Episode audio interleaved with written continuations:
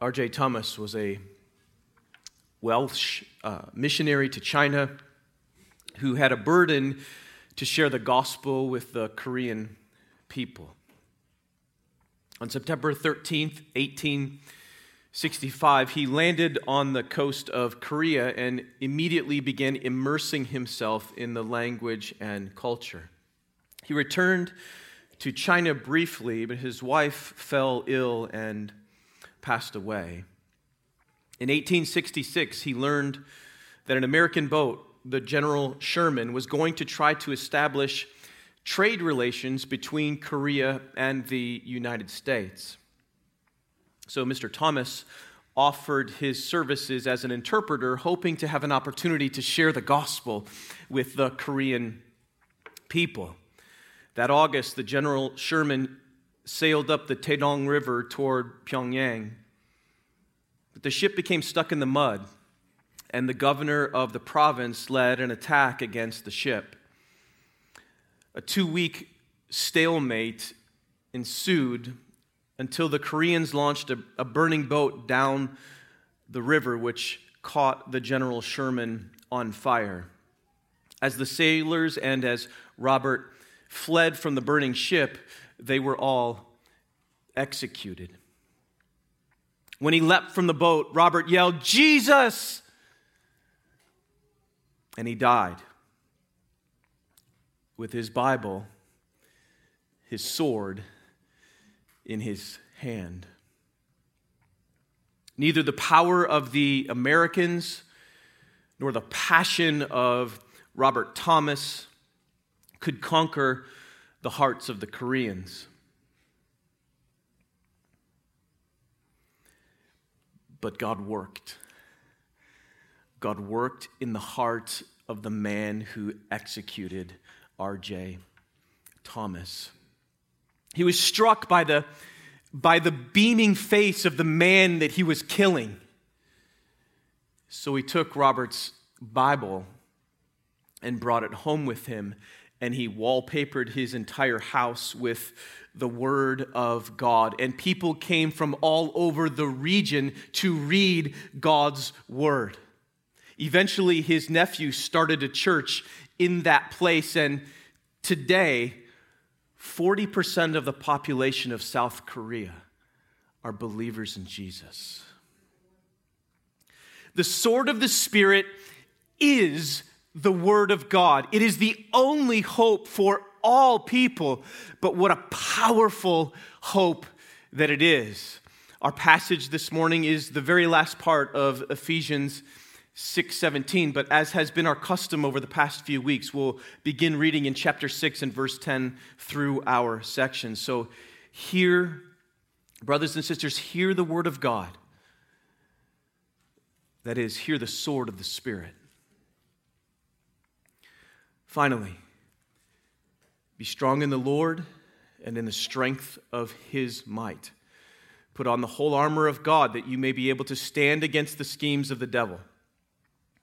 For we do not wrestle against flesh and blood, but against the rulers, against the authorities, against the cosmic powers over this present darkness, against the spiritual forces of evil in the heavenly places.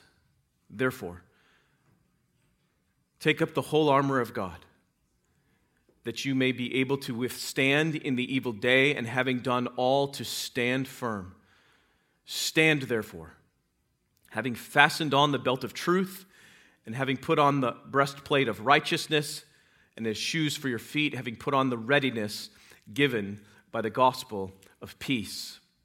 In all circumstances, take up the shield of faith with which you can extinguish all the flaming darts of the evil one, and take the helmet of salvation and the sword of the Spirit, which is the word of God praying at all times in the Spirit with all prayer and supplication. So, Lord, would you lead us now? You've said earlier in Ephesians that it is through the church, it is through the church that you are, you your, your multicolored, your manifold wisdom would be would be made known to the rulers and to the authorities in the heavenly places. And I pray, therefore, that our intentionality to glorify Jesus would redound in the spiritual realm. Lead us by the infinite power of your Holy Spirit, I pray now. In the name of Jesus, the reigning King of glory. Amen. So let's allow this, this overarching truth to, to fly like a banner over our time gathered together this morning. That truth is this we can wield the sword of the Spirit with confidence. Brothers and sisters, we can wield the sword of the Spirit with confidence in our daily spiritual battles because Christ Jesus has already won the spiritual war. Therefore, as we, as we get into our passage, I want to focus on three main emphases. One, readying ourselves for battle. Two, the nature of fighting in close combat. And then, third, I want to emphasize celebrating our victor in war, namely Christ Jesus, our warrior king. Now, last week, as David Kesterson taught us from the, from the first part of Ephesians 6 17, he told us that when he began his training with the 3rd Infantry Division when he was in the military, the first step in preparing his group for battle was actually learning. In this case, understanding the history of the famous standoff, which earned them the nickname the Rock of the Marne.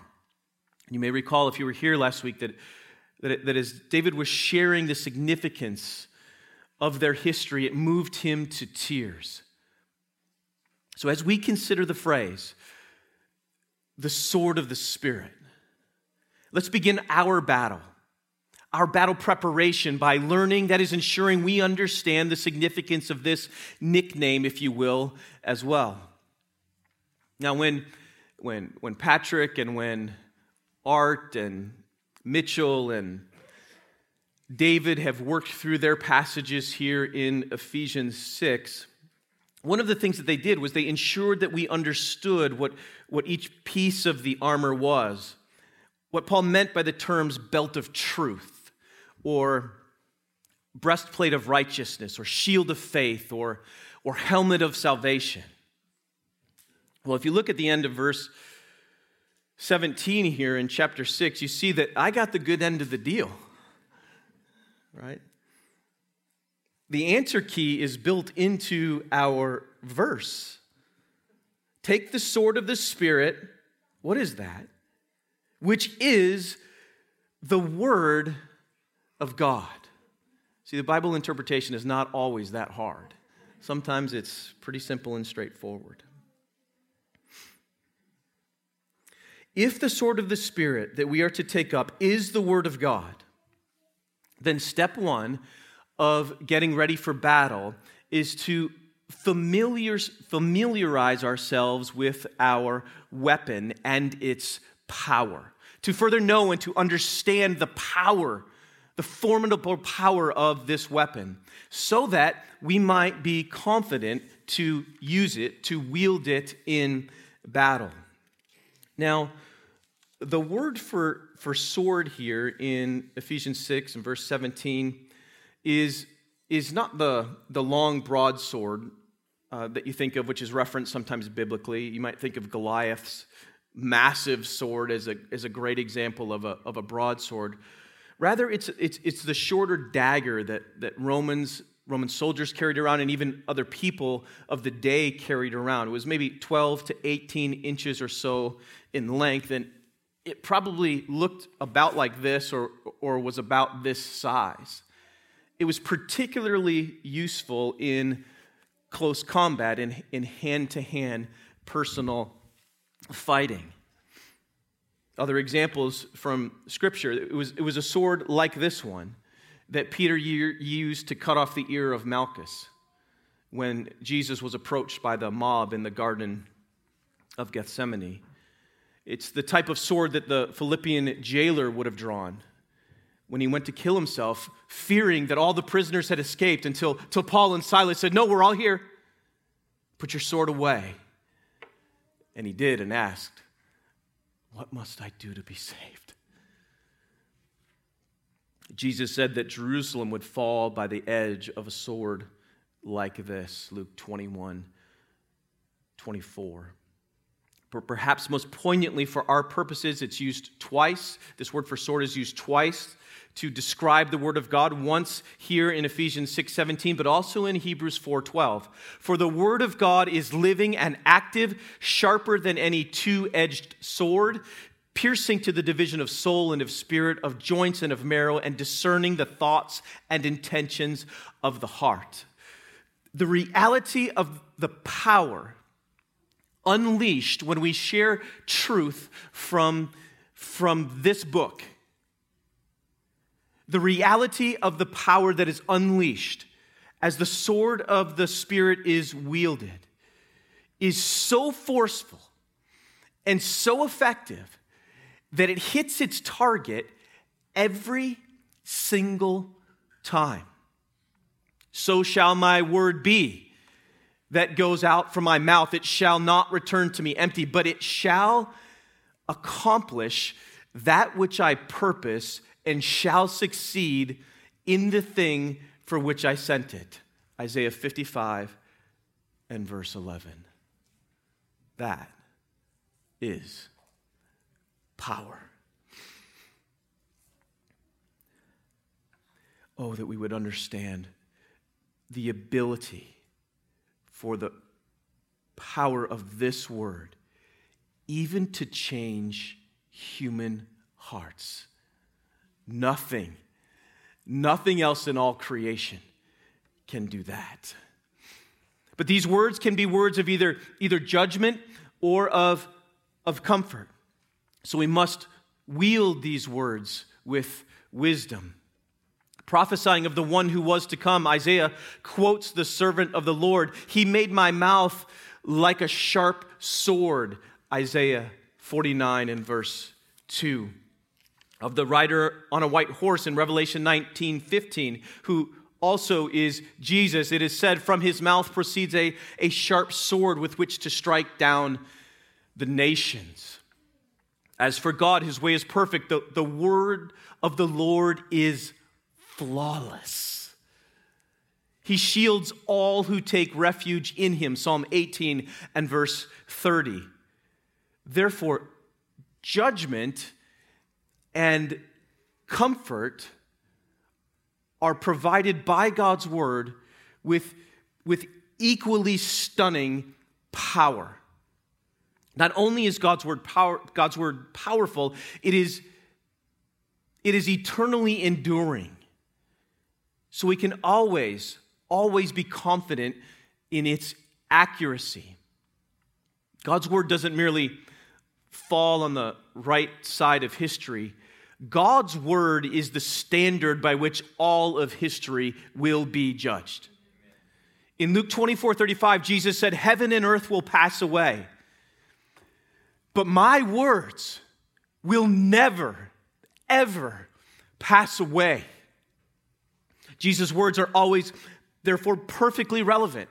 Jesus' words are perfectly accurate to address any issue in the church to correct any error in the culture and to understand, to diagnose, and to heal any desire of the human heart at any time, in any place, in any context, in any age, whether in this current historical moment or in any age to come.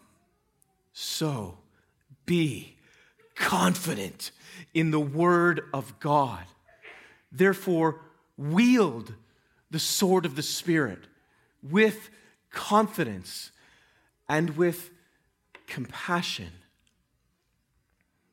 If the power of God's Word alone was capable of penetrating the spiritual darkness of Korea with the light of the gospel. And it was God's word alone. The power of the Americans was burning up in the middle of the river. R.J. Thomas only got one word out Jesus! But that one little word was enough. He died with his sword in his arms. And God and God alone, through the power of his word, converted half a nation that was in spiritual darkness. If God's power could, could turn back the waters of the Red Sea, we can be confident. We can be absolutely confident He can turn back the torrent of deceptive thought flowing through our nation today. Recall, brothers and sisters, that our battle is not against flesh and blood, but against the rulers, against the authorities, against the cosmic powers over this present darkness, against the spiritual forces of evil in the heavenly places. Therefore, the weapons of our warfare are not of the flesh, but have divine power to destroy strongholds. As we wield the sword of the Spirit, we destroy arguments and every lofty opinion raised up against the knowledge of God and take every thought captive and make it obedient to Christ. 2 Corinthians 10 4 and 5. Now, that was true 2,000 years ago when Paul wrote it. And that is absolutely true today. And in 2,000 years from now, it will absolutely still be true. We can wield the sword of the Spirit with confidence, with supreme confidence in our daily spiritual battles because Christ Jesus has already won the spiritual war. Now,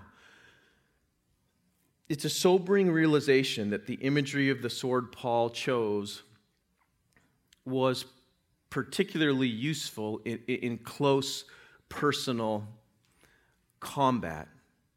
So just, just think of any sword fight you may ever have seen, whether it's in the movies or whatever. If lightsabers are the first thing that comes to mind, that's okay. It's fine for the illustration. The point is to realize that that a sword is both a defensive weapon used to block an opponent's actions, and it's an offensive weapon used ultimately to attack and to kill. This is extremely personal. Imagine what fighting looked like when one man has hold of another man's garment and each man has a dagger in their hand and they are eye to eye. This isn't killing somebody with a drone from two continents away. This is in your face, hand to hand combat. Swords can be used both defensively and offensively. One commentator put it this way Paul urges believers to know and make use of the scriptures as a means of defense against every form of demonic attack. At the same time, this weapon represents an appeal to the church to make known the gospel of the Lord Jesus Christ, an action that amounts to a major form of aggression against the kingdom of evil. The Spirit has not only supplied the scriptures to God's people, but dynamically empowers the words for maximum defensive and offensive impact. Word and Spirit together the very same Spirit who inspired the scriptures to be written. Think about this with me. The very same Holy Spirit who inspired the scriptures to be written, so that in every way the words can, can rightly be attributed to Him, can, can rightly be described as His. He also takes those words and prompts believers to share them with others. And then he works in the hearts of people to accomplish the purpose for which the Father has sent forth his word in those hearers. Since the Spirit is so active in this process, since these are literally his words, since he is doing the work of prompting you to share it, since he is active in the hearts of those who are receiving it, be confident in sharing the word. Never be ashamed to do so, for the gospel is the power of God for salvation for every single person who believes. The last several months have been strange on a number of levels, but also in a variety of ways exhausting. I can't tell you how many people are just kind of worn out with everything or just kind of over over it, right? As you think about it. it spiritually speaking, though, with, with communion with other believers being more challenging, with just kind of the weight of everything that's happening in the culture and in our nation, it's easy for our hearts to find themselves in kind of a dull and dry place. But may May our glorious God revive our hearts with a renewed confidence in His word and its effectiveness. Listen to the precision of God's word to, to diagnose our hearts and the power of God's word to, to breathe life into our weary souls. Just, just from Psalm 119, hear the word of God. My, my soul clings to the dust Give me life according to your word. My soul melts away for sorrow. Strengthen me according to your word. Spirit, would you, would you make this a prayer for each one of us individually and for us as a body? This is my comfort in my affliction that your promise gives me life. I will never forget your precepts, for by them you have given me life. I am severely afflicted. Give me life according to your word. Hear my voice according to your steadfast love. O Lord, according to your justice, give me life. Plead my cause and redeem me. Give me life according to your rules. Great is your mercy, O Lord. Give me life according to your rules. Consider how I love your precepts. Give me life according to your steadfast love. Let my cry come before you, O Lord. Give me understanding according to your word. Let my plea come before you. Deliver me according to your word. Let my soul live and praise you, and let your rules help me. God's word has the power to resuscitate dead hearts and to awaken hearts that are dry and weary. The sharpness of the blade of the sword of the Spirit is, is like a scalpel that penetrates deeply to the, to the division of soul and of spirit, to root out spiritual cancer and, and to promote lasting healing the sharper the blade, the faster the healing comes when it is wielded with precision. In conversation with others, whether it's our kids or our coworkers or our families, our spouses or our friends, think about what's happening when we're fearful to share the Word of God in context. When we, when we share the truth of God's Word indirectly, as opposed to directly when needed, or we share it sheepishly because we're afraid of offending, or perhaps not fully confident in its power when that happens, we dull the only instrument capable of penetrating the hearts of others in exactly the manner that they need it. May the Spirit restore our confidence in the Word of God. May God give us energy and perseverance to wield the sword of the Spirit with confidence and with compassion in every conversation.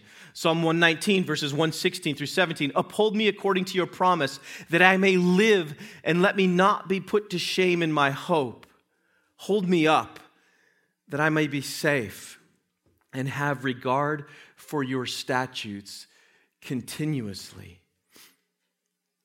Brothers and sisters, we can wield the sword of the Spirit with confidence in our daily spiritual battles because Christ Jesus has already won the spiritual war.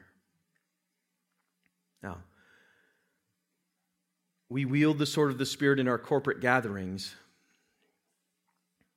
in order to strengthen us for these daily battles by celebrating our victor in war, namely Christ Jesus, who is our undefeated and eternally reigning champion.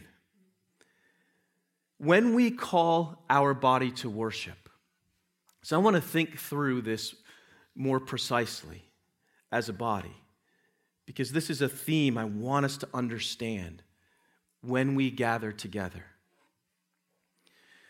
When we call our body to worship, to worship the one true and living God, using a passage from God's word, we are wielding the sword of the Spirit, calling our souls to attention. And we are making a declaration in the spiritual realm of our expressed purpose to honor the Father, Son, and Spirit as the only God worthy of our worship and allegiance. Now, imagine being a demonic being who was present and heard that. When we read the word each Sunday, we are wielding the sword of the Spirit by bathing our souls in the word so that the dirt and grime of the lies of the messaging of the world would be washed entirely away.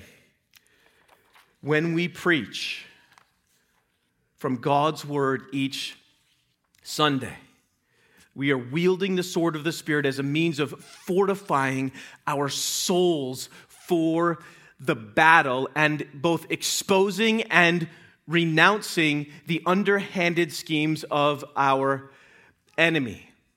When we celebrate the sacrament of communion, as we did this very morning, we wield the sword of the Spirit by following the word. That is the command of our Savior to celebrate his atoning work on our behalf until he comes again in glory.